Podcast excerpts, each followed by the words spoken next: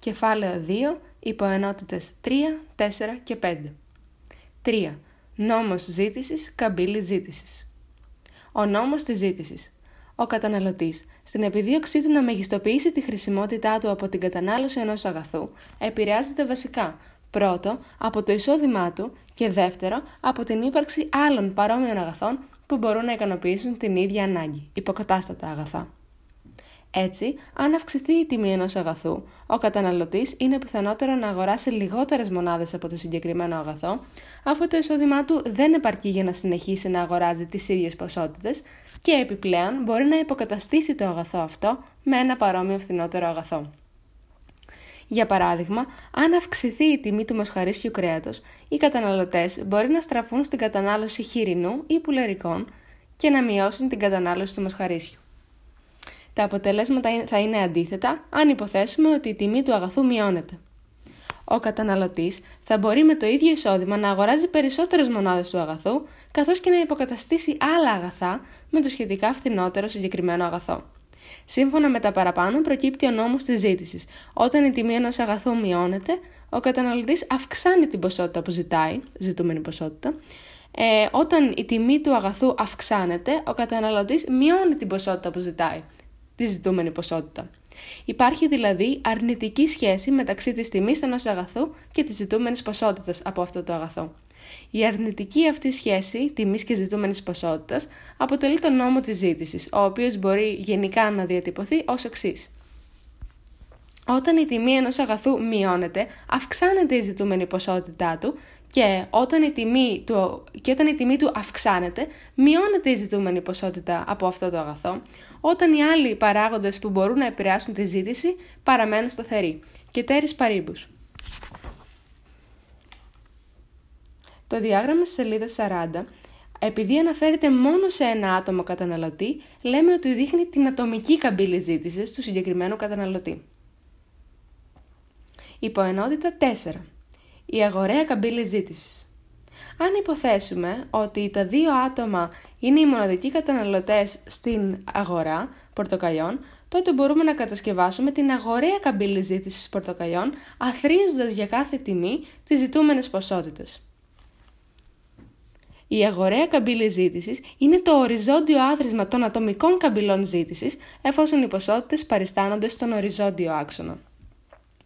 Με ανάλογο τρόπο κατασκευάζουμε την αγοραία καμπύλη ζήτησης ενός προϊόντος για νη πλήθος καταναλωτών, που είναι το άθροισμα των νη ατομικών καμπυλών ζήτησης.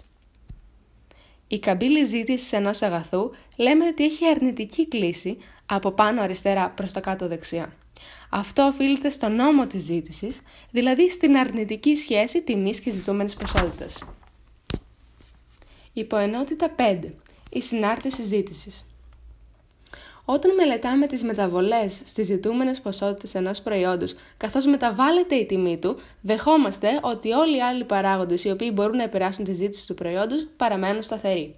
Αυτή η παραδοχή, συνθήκη, στην οικονομία τη, δια την διατυπώνουμε με την έκφραση και τέρις παρήμπους, που σημαίνει τα άλλα ίσα ή σταθερά. Πριν εξετάσουμε αυτούς τους άλλους προσδιοριστικού παράγοντες τη ζήτησης, παραδείγματος χάρη τις προτιμήσεις ή το εισόδημα των καταναλωτών κτλ., και θεωρώντας τους σταθερούς, μπορούμε να, παρατηρ... να παραστήσουμε τη σχέση ανάμεσα στη ζητούμενη ποσότητα και την τιμή ενός προϊόντος ε, με τη μορφή συνάρτησης. QD ίσον F του P, αυτή είναι η γενική μορφή, όπου QD είναι η ζητούμενη ποσότητα και P είναι η τιμή του προϊόντος. Η γραφική παράσταση αυτής της συνάρτησης είναι η καμπύλη ζήτησης. Η συνάρτηση ζήτησης μπορεί να πάρει διάφορες αλγεβρικές μορφές. Για ευκολία θα εξετάσουμε δύο απλές μορφές συναρτήσεων. Η πρώτη είναι η γραμμική συνάρτηση ζήτησης.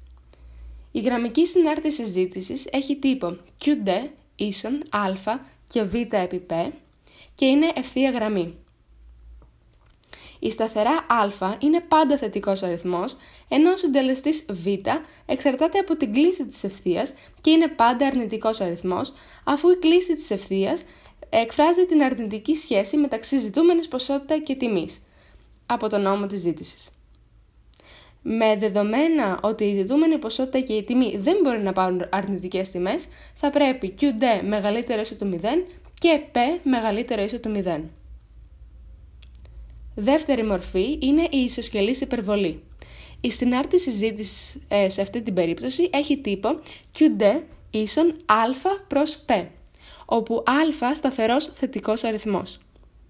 Το διάγραμμά της είναι η ισοσκελής υπερβολή με ασύμπτωτους στους άξονες QD και P. Χαρακτηριστικό αυτής της συνάρτησης είναι ότι η συνολική δαπάνη των καταναλωτών επί του προϊόντος είναι σταθερή, γιατί QD επί P ίσον α.